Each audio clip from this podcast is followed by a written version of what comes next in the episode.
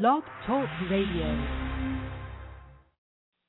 The Franciscan Friars of the Atonement present the Ave Maria Hour.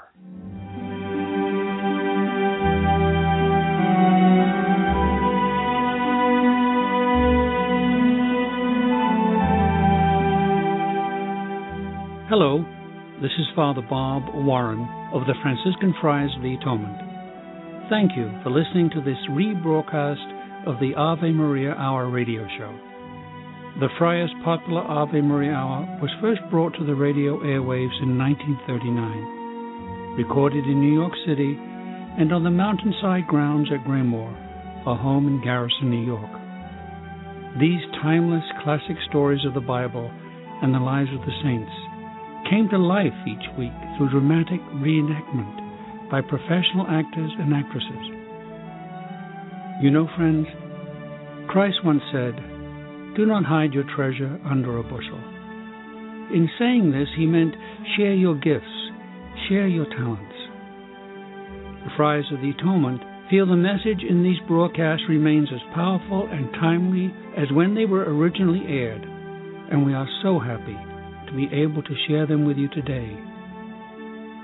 To learn more about the missions and ministries of the Friars of the Atonement, I invite you to visit our website, www.atonementfriars.org.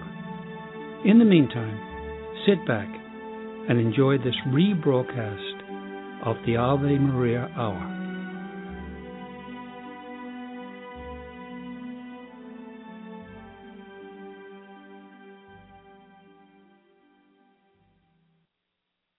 Shelter the Homeless.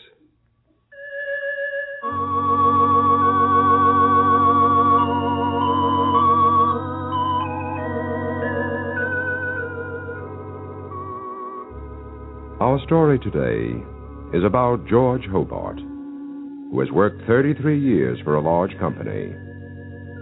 At this moment, he is sitting across the desk from Mr. Fowler, Director of Personnel. From experience, George knows that one is called to personnel to hear good news or bad.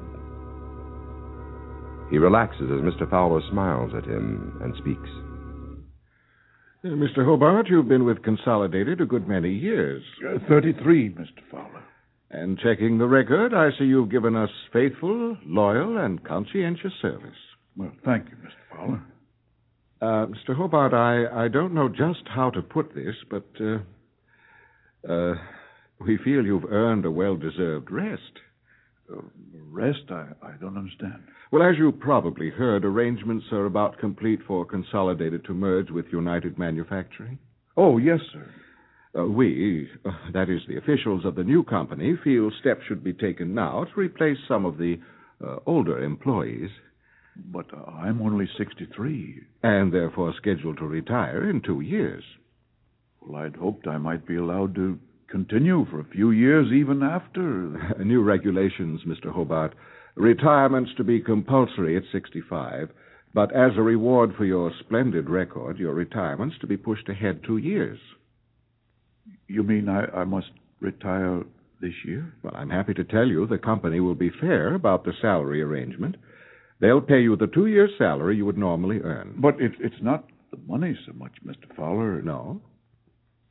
What'll I do with myself when there's no job to come to? Oh, that should be the least of your worries.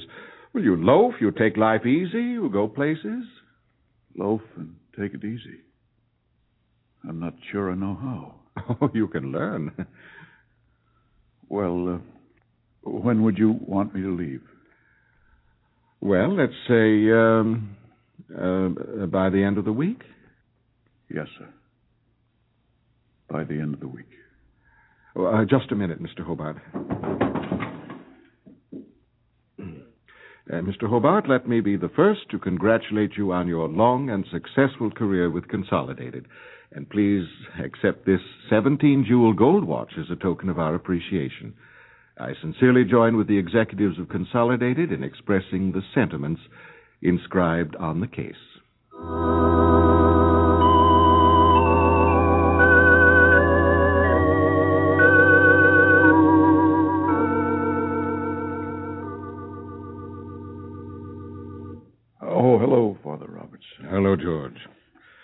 Yeah, wonderful day, isn't it? Hmm? Oh, yes, yes, a wonderful day. Hmm.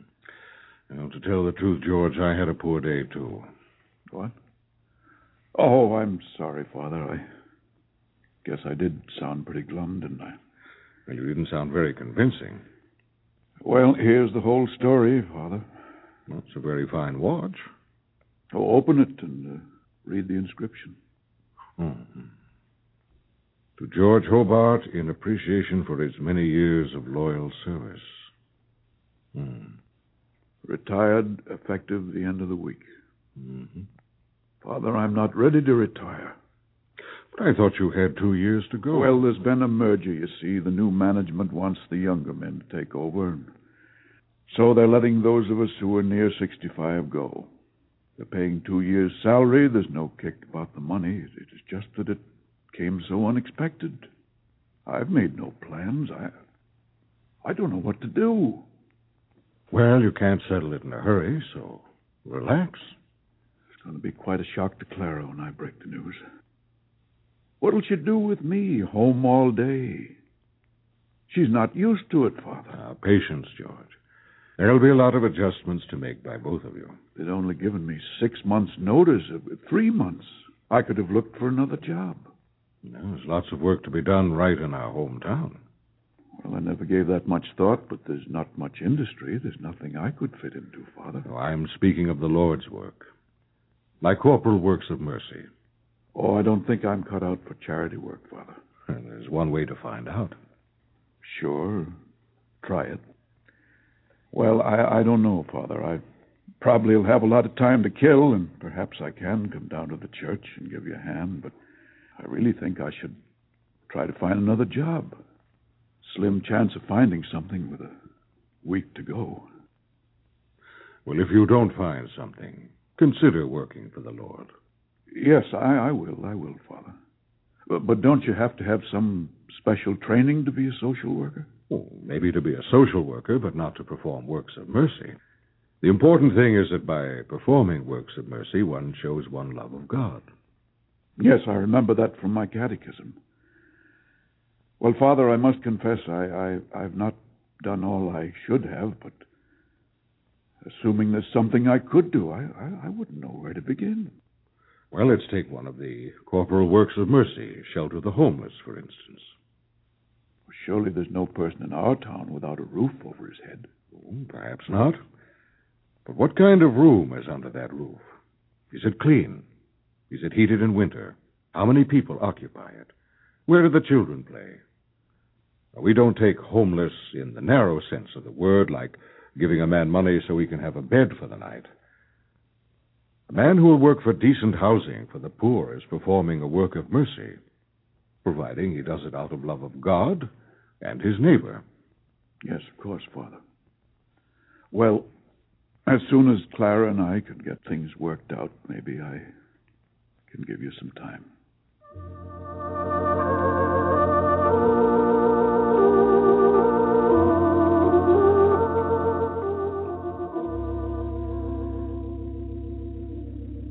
You look tired tonight, George. Yes, I am a bit tired, Clara. I'll turn in early, I guess. This hot weather, you should take it easy.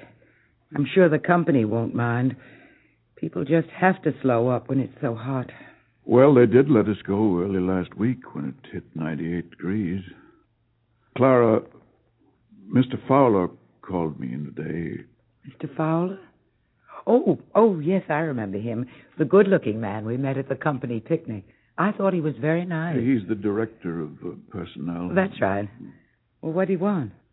Well, in view of the merger and all, and because I've been with the company so long that, uh, well, I, I wouldn't be needed. You wouldn't be needed? Well, George, what in the world? This is just for a few days, Clara. It's, uh, well, it's slack time, and they're, they're painting the offices. And he's letting some of the senior men stay home until the job is finished. Well, how nice. An unexpected vacation. You can help me with the house cleaning. Yes, sure. I'm glad to. That reminds me. With your retirement only two years off, we simply must sit down someday and make plans for it. Now, you finish your milk, dear, and then take a shower and go to bed. I'll sit up a bit and do some sewing. When do they start painting? Next Monday. Then I must remember not to set the alarm Sunday night. Don't let me forget, will you? No, dear, I, uh, I won't forget.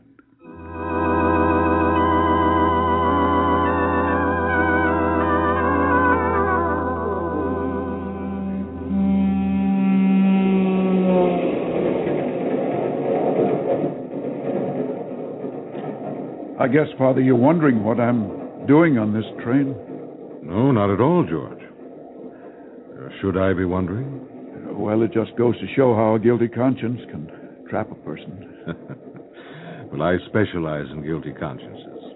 Now, what's this terrible thing you've done? I lied to Clara. Mm. I, I just couldn't tell her about the retirement, Father. I had the brilliant idea that it would be a smart thing to give the retirement a trial to see how I liked it. Well, how did you manage that? Oh, I cooked up a story about the company painting the offices and excusing the senior men while they were doing it. Father, I tried it for a week and I was a nervous wreck. And Clara was too, I guess. Now, what happened? Oh, the doorbell, the telephone. I was going to putter around in the workshop and get caught up on my reading, play a little golf. Clara decided it was a fine time to clean the house and do her shopping. I was stuck in the house most of the week, waiting for delivery boys, for department store trucks, telephone calls that never came. Father, I've had it. Retirement is not for me. Hmm, so, what are you doing now? At the end of the week, I took the regular train. Clara thinks I'm going to work as usual. Well, you can't keep that up very long. She's bound to find out. Don't I know it? I'm hoping I can land another job before she does. Then I'll confess the whole deal to her. But it's getting me down, Father. It's sure getting me down.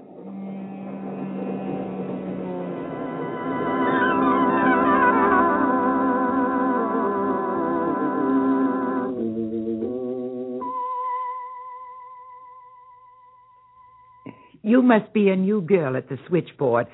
Well, don't tell me you haven't a Mr. Hobart in your employment. He's been with the company for 33 years in the purchasing department. No, never mind checking your list again. Connect me with Mr. Fowler. He's the personnel director. Personnel Department, Fowler speaking. Oh, hello, Mr. Fowler. This is Mrs. Hobart. Well, good afternoon, Mrs. Hobart. Uh, how is Mr. Hobart? Well, evidently there's a new girl at the switchboard. I'm trying to reach George, but she insists there's no George Hobart employed there. But that's right, Mrs. Hobart. It's, it's very odd. Didn't Mr. Hobart tell you that he was retired? Well, it's now over, uh, let me see, two weeks. Mr. Fowler, are, are you joking? Well, certainly not. Well, naturally, I assumed that he told you, but uh, apparently he didn't. But uh, he takes the same train he always did and comes home at the same time. I don't understand why he does that, but he he very definitely is retired from our firm. I'm sorry. Well, I, I really don't know what to say, but well, thank you, Mr. Fowler. I, I guess maybe the best thing to do is to hang up. Goodbye.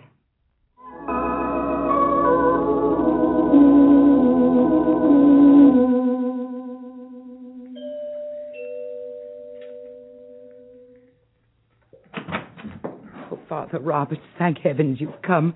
Come in. Come in, please. It's George. He's gone to pieces. He's suffering from amnesia. No, no. Take it easy, Clara. George is all right. Here, oh, sit down. Well, I, I called the office to give him a message, and they told me that he that he Had been retired. why yes. How did you know? He told me the day it happened. Then I met him on the train the other day, and he confessed that he hadn't told you. But I'm his wife. Why didn't he tell me? What's more natural than a man telling his Clara, wife? this retirement came very sudden. He was bewildered and worried and uh, probably didn't want you to become upset. But he lied to me. Now, why in the world would George do a thing like that? There are probably many reasons. Clara, there are some things a man has to, or at least feels he has to, figure out for himself. And this, though you and I may not agree with George, is one of them. He doesn't like to think that he's through at 63, and he isn't. Of course he isn't. He's in perfect health, and his mind is as clear and alert as when he was 40. That makes it all the harder. Nothing is more discouraging to a man like George than to get the feeling that he's being shoved aside is no longer useful to society. But what does he do each day? Well, he's looking for another job. He had hoped to find one before you discovered his secret. At his age, no company will take him. And he shouldn't find another job. He's earned a rest. A man is like a well regulated machine, Clara, and deteriorates faster from idleness than from daily use. But what can he do? Father, what can I do to help? Nothing for the present. Nothing? Do you mean I'm to go about my home as if nothing has happened? For a while. When George gets his bearings, he'll tell you himself. But now I'm worried about him. In the city, walking the streets, going from one place to another, asking for work, being turned down everywhere he tries.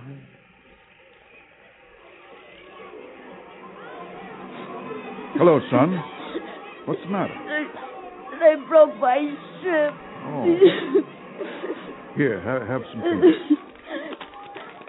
Come on now, take lots of them. I, I've been feeding them to the squirrels, but they're so stuffed they, they won't eat anymore. Thank you. Now, let's take a look at that ship. You say someone broke it? The gang, the Red Raiders. I was sailing it in the old watering place for horses. That's the meeting place for the gang who were going to have a fight with the Avenue A mob. They threw my ship to the pavement and told me to scram. And you came all the way up to the park to sail this? It wasn't so far. I sneaked a ride on a truck. What's your name, son? Pete, Pete, huh? Don't you know that's dangerous? What wasn't there some place nearer? the river, but the wharf rats have that tied up and won't let a little kid like me do anything. I'm going home. He- Here now, wait a minute. You uh, you forgot your ship. I don't want it. It's old and no good. I tried to sail it and it turned over. Well, now, not so fast, not so fast, Pete. Now, maybe we can salvage it. What's that? What, salvage? Yeah. Well, that means saving a ship from the perils of the sea. And maybe being able to restore it to its usefulness. Hmm. This craft had a name once, but I can't seem to make it out now. She's the Bedford girl. She's a trim little craft, Pete. My father sailed it when he was a kid like me. He said it was the fastest ship on the pond. I'll bet it was. Why, I'll bet when the Bedford girl first put out to sea, every man, woman, and child was on hand to pay their respects to the ship and the men who built her, huh? Like you see in the movies. Everyone was cheering and waving their hats. That's right. Ah, there was a time, son, when sailing ships were treated with respect. But now, well, they're they're like people of another generation. They did the work of the world, bringing cargo from the ends of the earth. Then they learned the shortcuts, ways to save time. Then, just about the time they get a little sense, they're well, they're What happens? They're retired, Pete. They're scrapped. The sails are lowered, the hull is dragged on the beach to fall apart, and all the while the salt water that kept her seams tight is only a few yards away. Golly, that sounds like an awful thing to do. Son, you, you've had a lot of fun out of this ship, haven't you? Sure, when she had all the sails and wasn't busted and was. Well, then don't, don't beat her. She's still good for something. My uncle can put a ship in a bottle. Maybe he could put the Bedford girl What? in. Uh, make an ornament of the Bedford girl? No, sir. This craft was made for work. This hull is sound. And as soon as I straighten out the mast and trim the sails a little bit, she's going to be fit for service. Now, here. You just give me a hand.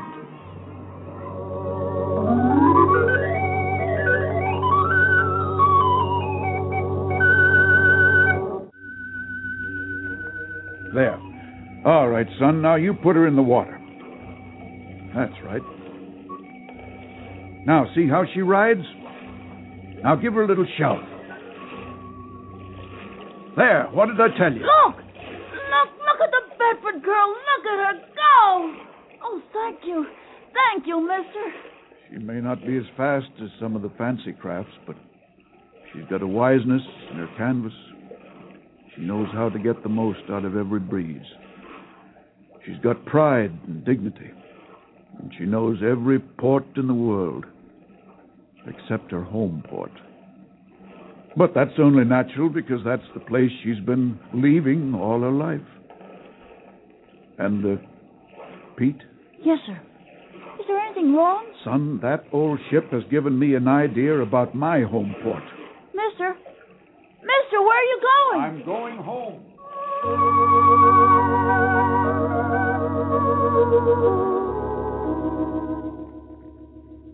Father, I can't stand this deception a day longer. I've got to tell George I know everything. Oh, hold on a bit longer. I happen to know George has been spending all his time in the town library. You must admit he's perked up a lot. I only know I'm no longer a part of his life at a time when he needs help most. Bad enough when he was deceiving me, but now I feel guilty because I know he's retired. Clara, I'm home. In here, dear. Hello. Oh, hello, Father. Clara, has the mayor phoned yet? No, nor has the governor, nor has the president of the United States, nor has Mr. Fowler to tell you that the painting's finished and you can come back to work. Oh, No, dear, Father Roberts didn't tell me. I found out myself when I called the company to give you a message. you've known all this time? Yes, my dear, I've known all this time. Where have you been? What have you been doing? I've worried about you. Well, gosh, I'm glad you know. I, I was fixing to tell you everything, but, well, for the past week I've been working in the library. And before that, those days you were taking the train into the city. I did look for something, but nobody wanted to hire me. So it wasn't long before I found myself sitting in the park and feeding the squirrels. And I don't know how long that would have gone on, but one day a little boy came along. And he was crying because some gang had broken his sail.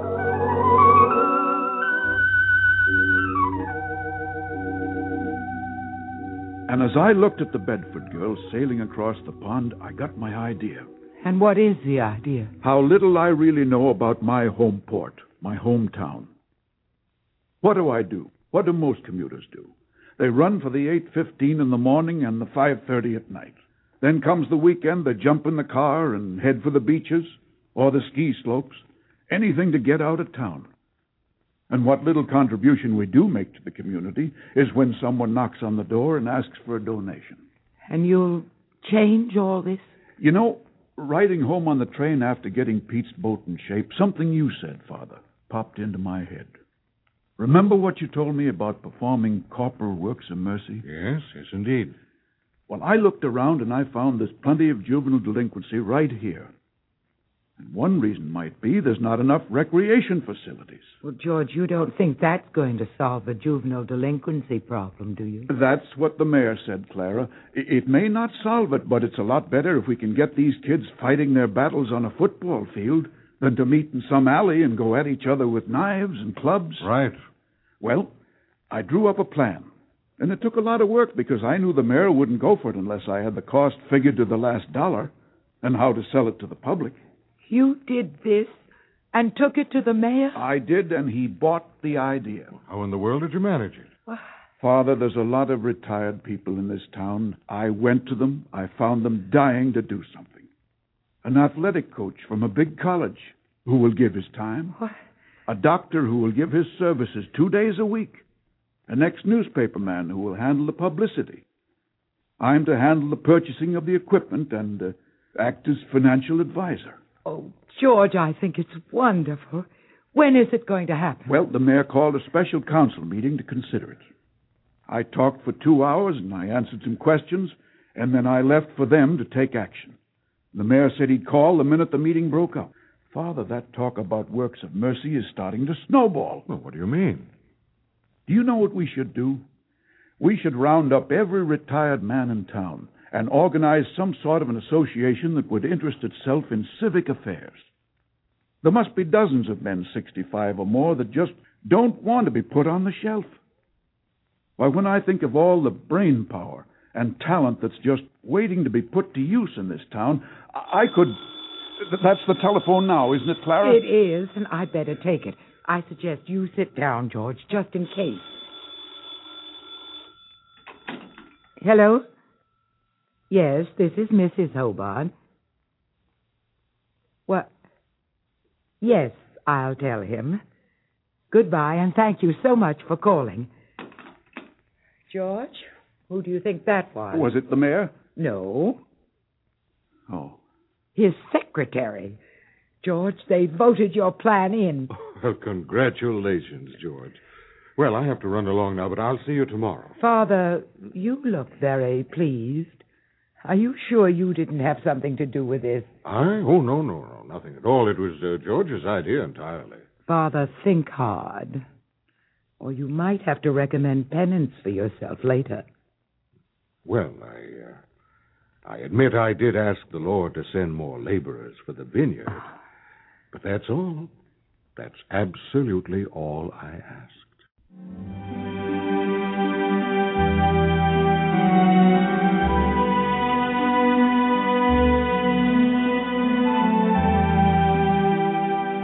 Want to thank you for listening to this rebroadcast of the Ave Maria Hour, brought to you by the Franciscan Friars of the Atonement. For over 110 years, the friars have devoted themselves to fulfilling St. Francis' prayer, to heal wounds, to unite what has fallen apart, and to bring home those who have lost their way. We work for Christian unity and interreligious understanding. We provide respite at our retreat center at Graymoor for those in need of spiritual renewal. We staff parishes throughout the world, serve as chaplains for colleges, hospitals, and prisons. We care for the ill through hospice work, ministry to those with HIV/AIDS. We also shelter the homeless and provide treatment and services for those suffering from alcoholism and drug addiction.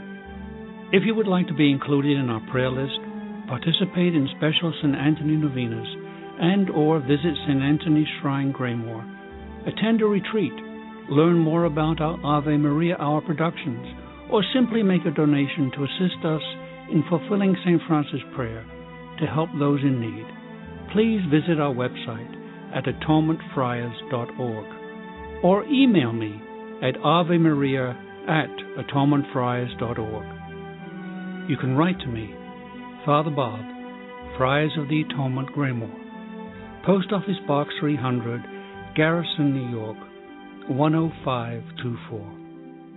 And so, in closing, I ask for the blessing of God upon you and those you love. May the Lord bless you and keep you. May his face shine upon you and be gracious to you. And may he look upon you with kindness and give you his peace. Amen.